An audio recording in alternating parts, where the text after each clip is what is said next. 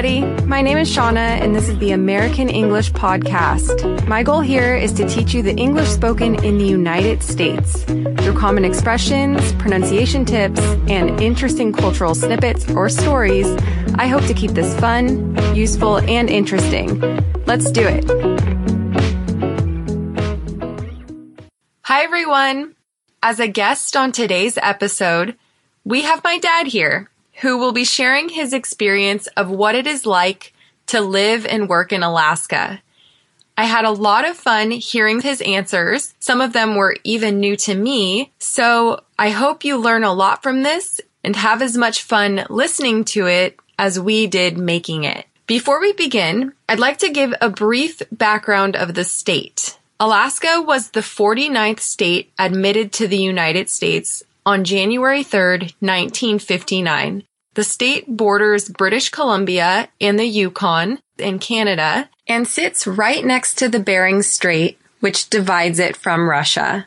In fact, Alaska was purchased from Russia for $7.2 million in 1867, which was a great deal, especially because gold was discovered there in the 1890s and oil in the late 1960s. I talked in detail about the Exxon Valdez oil spill there in episode number 24, if you'd like to check that out. One thing that you may not know about Alaska is how massive it is. Just this one state is bigger than the 22 smallest states in the US together.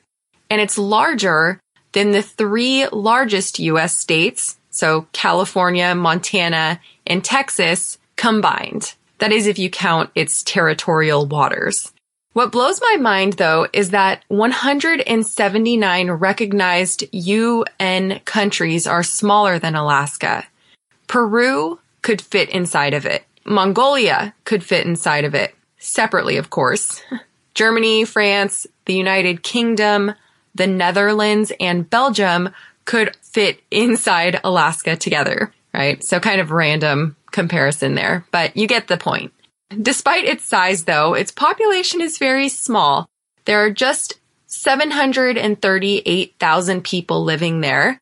Around 15% or 14.8% to be exact of the population are native to Alaska. And among the natives, 20 different languages are spoken according to the University of Alaska. Speaking about these groups is very, very interesting, and I definitely will dedicate an entire podcast to that in the future. But for now, without further ado, let's talk to my dad. So I have my dad here sitting right next to me, and we're going to talk about Alaska and his experience there. When did you move to Alaska? I moved there in 1977. Okay, and uh, so how old were you? I was 14. 14? Yeah, does that sound right, Mar? 14, yeah. 14 you when you're a sophomore in high school. Okay, I was Wow. 16. sophomore, you're 16. I, I think they put me ahead a couple grades. Okay. well, how long did you stay in Alaska for? I graduated from high school there, went up there my sophomore year and graduated high school up there. So I was up there for three years. Three years. Okay. Yes. What did you do? Did you just go to school or were you? Well, the re- reason we went up there is my dad worked for the, the oil companies and they offered him a job to go work on the Trans-Alaskan pipeline when it 1st started to open up. And he offered it to us, our family, and says, Hey, we got an opportunity here. And, Mhm. and we all decided, let's go for it. It'd be a nice adventure. So he moved the whole family up there. And, all uh, six, all six children Actually, and I had my oldest brother and sister were married already, so they Oh, stayed okay. back here in California, and the rest of us Mhm. went up to Alaska. okay. And so, what was it like actually going to school in Alaska? I mean, is it similar to going? I, don't know, going to Fairfield High where you were going before you left, or No. were there some differences? Well, the only difference really was it's not an outdoor campus. Everything was indoors. Mhm. It's pretty much a two-story building that en- encompassed all the way from seventh grade to seniors in high school Mhm. and so middle school and high school, middle school all together. Mhm. And but it was a brand new school because at the time there was a whole bunch of people moving up there because of the the pipeline work that was going on. So the school was new and a lot of new fresh faces to see and Very so yeah, it was very neat. Yeah, I noticed online actually that I was looking up the population of Alaska throughout the years. Now they have about 738,000, but back then, back in 1977, apparently they had around 400,000 people, 403,000 to be exact. There weren't very many people up there. No, there wasn't. And when you watched TV up there back then, everything was pretty much the lower 48 as far as shows and stuff you watched. But I've noticed now that I've left, Alaska's been on a lot of the wilderness shows and, and a lot more exposure, Mhm. northern exposure, Okay. um, one of the shows, but I think it probably got a lot of people interested and a lot of people started moving up there just for other reasons than than just work, but just the Okay. outdoors alone. And so what city did you live in? I lived in Anchorage. That's actually the most populated city there, right? Oh yeah. Back then it was probably 80 to 90% of the whole population lived in Anchorage. Okay. And that's the, in the south, right? Where the climate's a little bit warmer. Yeah, south of the mainland. The city of Anchorage had five high schools in it. Mhm. So being a, a football player, we only had to go out of our city twice a year to play other teams. So living in Anchorage, it was pretty neat and pretty populated and, and a lot of, lot of activities to do there as far as just on the outskirts. There was Mhm. snow skiing. There's ice skating. There's semi-professional hockey teams. So was there snow there year round? Sorry to Oh Interrupt. no, no, not year round. Because in the summertime it's sunny all the time. Down in the lower portions, like in Anchorage, it it gets a slight bit dark at night. Mhm. Maybe you know, maybe not enough to probably read a book or something Mhm. like that, but it's not dark out at, by Wow. any means, and you can go out all night long. And you So is that what you did when you were there? And I mean, in Uh, high school, I just stay out at till the park, one of the nicest parks in the world, at two o'clock in the morning, just hanging out with my friends, goofing off. Sure, yeah. but in the sunlight in summertime, right? Oh yeah. What about in wintertime? Was it just dark 24 seven? Well, up in the northern parts on the tip top of Alaska, yes, it is. It gets dark for six months a year. But like down in Anchorage, I would go to school at, you know, at eight o'clock in the morning and it would be dark. I would get off of school and it would be dark again. So the only bit of light was when I was in school and I missed it. Oh, that's a bummer.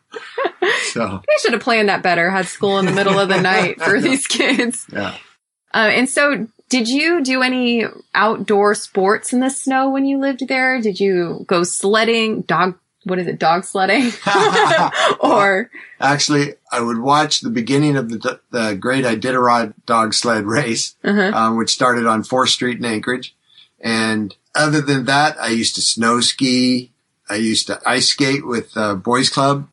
But other than that, it was just summertime sports, fishing. And I wasn't a hunter, but I loved to fish. And that was uh, the best fishing in the world is in Alaska.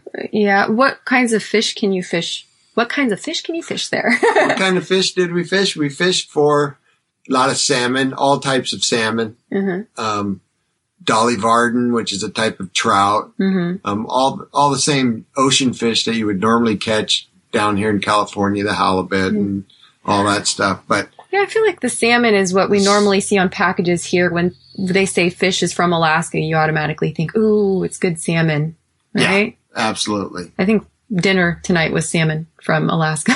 yeah, I don't Yeah. doubt it. Everything comes Yeah. from there. All the crab and lobster and yeah. Mhm. So, did you actually fish from holes drilled in the ground? Oh, in the ice, Yeah. ice fishing. Did it once. Didn't have any luck, but uh, it was quite the experience because I was with family and we had a heck of a great time riding our car out on the ice. Yeah. well, what what exactly did you do? Did you um, hammer into the ground, or how did you make holes? Well, normally they got these big giant drill bits that you drill a hole on there, just like Mhm. you would drill a hole for a fence post. Mm-hmm. And uh, I've seen them take chainsaws to to the ice, and they'll cut a little square out. But there's even other ways of building a little fire on the ice and have the coals burn its way through. Mhm. But we got lucky; we didn't have no means of getting through the ice, and when we did it, and we just came across a couple holes that were abandoned, broke open the thin ice on top, and uh, fished right there, right next Yeah. to the car. From the car, from the from, windows. from the car, in the car with the heat on, Ice fishing from a car. our bologna sandwiches, loving life. Yes, That's funny. That's so funny. And what about Denali? When I look up Alaska, a lot of times pictures of Denali come up, right? It's the same as Mount McKinley. Is that the same? yeah, it was used to be named Mount McKinley, and they changed it to Denali. Do you know why? I think it was chance? for the sake of the natives of Okay. Alaska, right. honor their heritage. You've been there, right? Yes. Okay. What did you do there? Is that where pe- most people go skiing? Um, no, not really skiing. It's Mhm. all about you're out there north of Anchorage, south of Fairbanks, and it's just beautiful farms, beautiful wilderness, tons of wildlife, um, Mm. beautiful lakes to go fishing on, and it's just a grown-up person's or anybody's chance to get away from civilization and go out there with wilderness. And that's actually where you'll probably run into grizzly bears then, right? I remember actually in, in episode number 10, if anyone has checked that out, I talked a little bit about bears and uh, how there aren't many grizzly bears actually in the 48 lower states, but the majority of them live in Alaska, actually. But have you ever seen a grizzly bear? Well, I've seen it from the distance, but no, I mainly just when you fly into the airport for the first time, you see a couple, they have stuff that are in the airport, which Oh, are okay. like huge. I've seen polar Mm. bears at the zoo in Alaska. Other than that, no, but that's probably a good thing. Yeah, it's true. Actually, Oh, that's something about polar bears too, is you never see a polar bear come and get you. A polar bear is not like a brown bear or a grizzly bear that'll sneak up on you. Half the time you'll stumble upon them. Because you can't see them because they're white, they match well, with the with snow. with the standard brown bear grizzly, yeah, you're, Yeah. they're they're just minding their own business and Right. stuff like that. They're not coming after you. But a Mhm. polar bear is a predator. It Mhm. will come and get you. It's hunting for food. The only thing you ever see on a polar bear is when you're up there in the snow country, you see three black dots, and that's his two eyes and his nose. That's the last thing you ever see. oh my goodness. But just as exciting was seeing the moose. You saw a moose. Oh yeah, we saw moose all the time. We've even had them in our front yard and and stuff like that. So yeah, to, to see a full grown moose with his Wow. horns and everything in your front yard, Antlers. yeah, or walking down the street Yeah. or just alongside your vehicle as you're driving down the road. It's that common. It's it's that common. It's incredible. so do people eat moose or are Oh, they? sure. Hunters hunt it, and there's moose burgers, there's caribou burgers, there's bear burgers, there's all sorts of yeah, there's everything. Yeah. I would think that they're, they'd be protected, but oh no, well they they allow yeah. they allow you have to get a Yeah. special permission. Actually, one of the things I think would be very interesting for some of the listeners is to hear what you did after you graduated from high school, uh, your job that you had. Uh, what my did job. you What did you do? Well, my job title was I was a seismographic geophone placement engineer, That's a mouthful. which which which is frankly a juggy. What's that? I stomped jugs in the ground behind a big truck up on the tip top of Alaska, just in the Brooks Range out of Prudhoe Bay, and we looked for oil and did So- it for a six month span, Mhm. living in a cat train out there with a bunch of guys, eating the world's best food and enjoying the best wilderness in the world, making minimum wage, but we worked probably a hundred hours a week. But what exactly were you doing? You were looking for oil, you Looking said, but oil. how how do you find oil? You Like what was the process? It sounds very these little cones on the ground. They're geophones. There's a cable that goes from geophone to geophone. Hmm. These cables, they'll stretch them out for miles. Hmm. They'll hook up that cable to a truck. It's called a vibrator truck. Okay. Now they'll have another guy come in and he'll drill a hole. They'll have the dynamite guy come in and he'll set off explosions. These explosions set off shock waves down through the Earth's surface and into hopefully an oil reservoir. Mhm. So when these vibrations come back like sonar into our geophones that we placed on the surface, it'll go to this truck that'll record all the seismographic activity and in turn give you a reading of what might be underneath that ground where you set your geophones That's interesting. So you did that every day from for six morning months. till night for six months, right? Because For it was six months, probably 14 hours a day. Yikes, that's insane. And so you said you were living in a cat train. I don't know what a cat train is. What is that? A cat train is pretty much like you see a, a tractor that has these big tracks that go around it, like you would imagine a tank. Okay. And these tanks would go across the ice very easily. It's called a Nodwell, what Mhm. it is. And you could comfortably set four people in it. And on the back of it was like a flatbed truck with racks that had all of our geophones placed on it. Okay, so you weren't So- living in that, right? No, no, I no. mis- I misunderstood. So there, there Oh, was, there was probably in this one camp we had probably eight of those Mhm. Nodwells.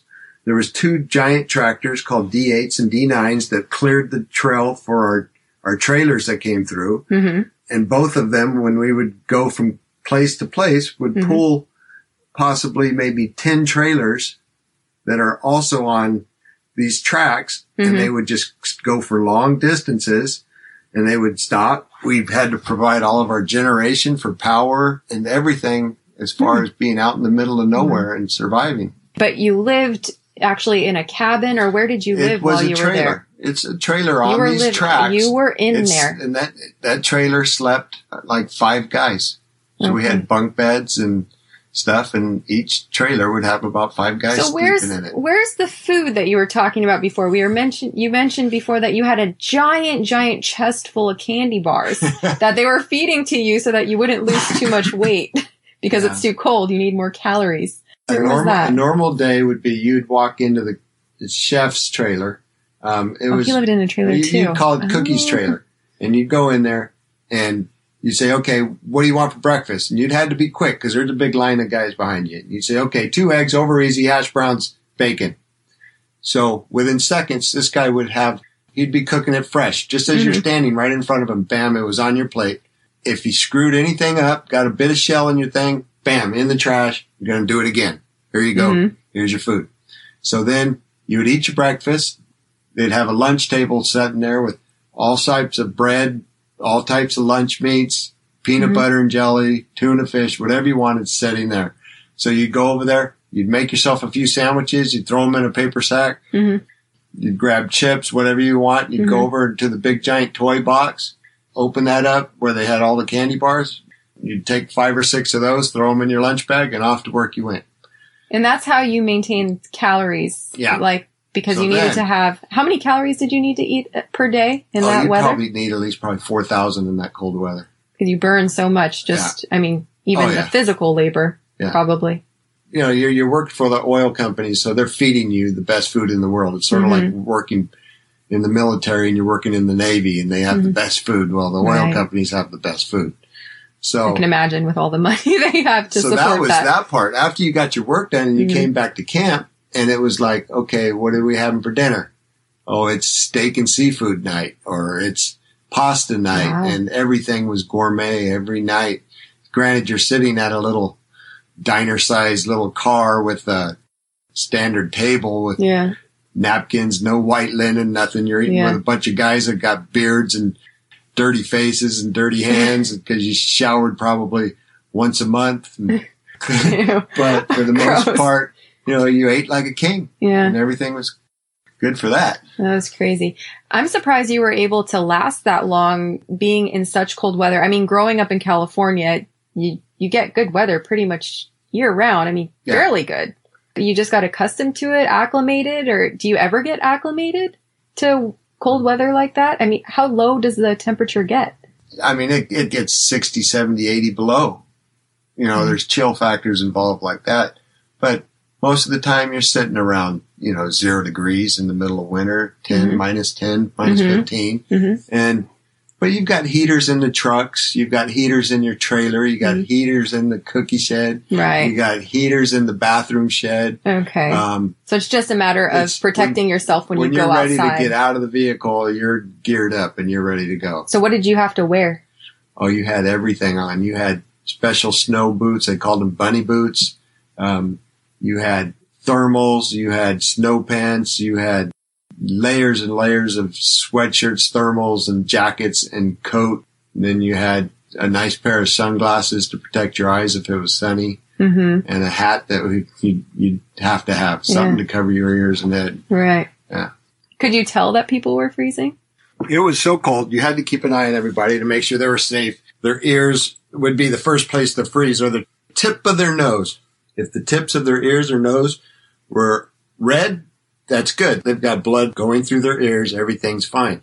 But as soon as they start to turn white and a gray color, very, very bad. Cells are dying. There's no blood flow and they get frozen solid and these parts will just fall off. They'll break, they'll snap. If it's just frostbitten, it'll turn black and it'll, it'll die. So if you're in parts of Alaska, like say you're downtown Anchorage or not, you see some native, some poor guy that maybe didn't have a place to stay for a night. You'll see people with parts missing.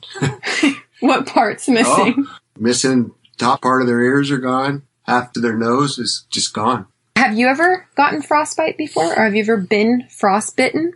Well, I got frostbite on my toe once, um, sitting on the back of the truck for too long in the cold, cold weather up north, and one toe got frostbite, Bite, and I lost my toenail and um, turned all black and blue. But once you frostbite something, it's always the first place to get cold on you Okay. for the rest of your life because you've killed cells. Ew.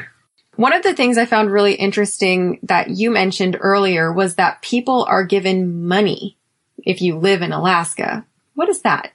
the royalties of their oil that is coming down the pipeline and it's and all that gas that is made from all that oil that comes down to the lower 48 they make money off of that so what they end up doing is they end up paying back to the people royalties off the oil for pillaging their land taking their oil and making money off of it it wasn't as though this oil just came from northern Alaska all the way down to southern Alaska by itself. There's a pipeline that just came right Mhm. across this beautiful wilderness frontier all the way across the thing.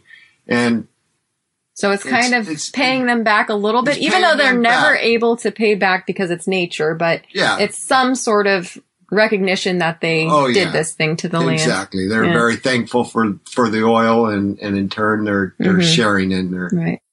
So that's the Profits. federal government that pays? yes, it is. Yeah. It's the state of Alaska has worked out these things with these royalties with the government. One time that you used to like ski out, like ski away from school, like you were so close you could just ski, go skiing from school or something. Well, you wouldn't ski to school, but in between our house and the school was a field. All the way there. It's probably three miles worth of field. And so me and my brothers, we uh, had all cross country skis and we would ski out of our house down the street and over into this field and we would go and you know and you'd you'd hear a little nick in the woods or a Mhm. branch break and you're going oh no it's an animal we're scared and yeah so we would hightail it out of there and stuff like that That's yeah. funny. What about after school? Did, I know you used to tell me like after school you go straight to the ski slopes or something. Maybe you were lying. no Dad, no we did we did my dad was ex-military we had a place to go snow skiing it cost me two dollars to rent skis and then 2 dollars for a lift ticket so it cost me four dollars to go right from school and i could go Yeah. skiing I don't know if you guys heard that, but my mom is in the background and she's asking my dad if he used to go skiing while he was at school, like before school or after school or during school. Actually, one of the things that I thought was really funny um, growing up is that you actually used to tell us that you were almost a professional hockey player when we were kids. And it was a lie that I thought was true up until after I graduated from high school. And then I realized now my dad's now on a hockey team. Your buddy was looking at me like I'm crazy. This is actually, this is actually true. He used to come to my hockey, not my hockey, my ice skating lessons and then go into the free skate and like be skating on the ice, like almost professional. You're very good on the ice and be knocking people over left and right. And I thought, oh, for sure he used to be professional.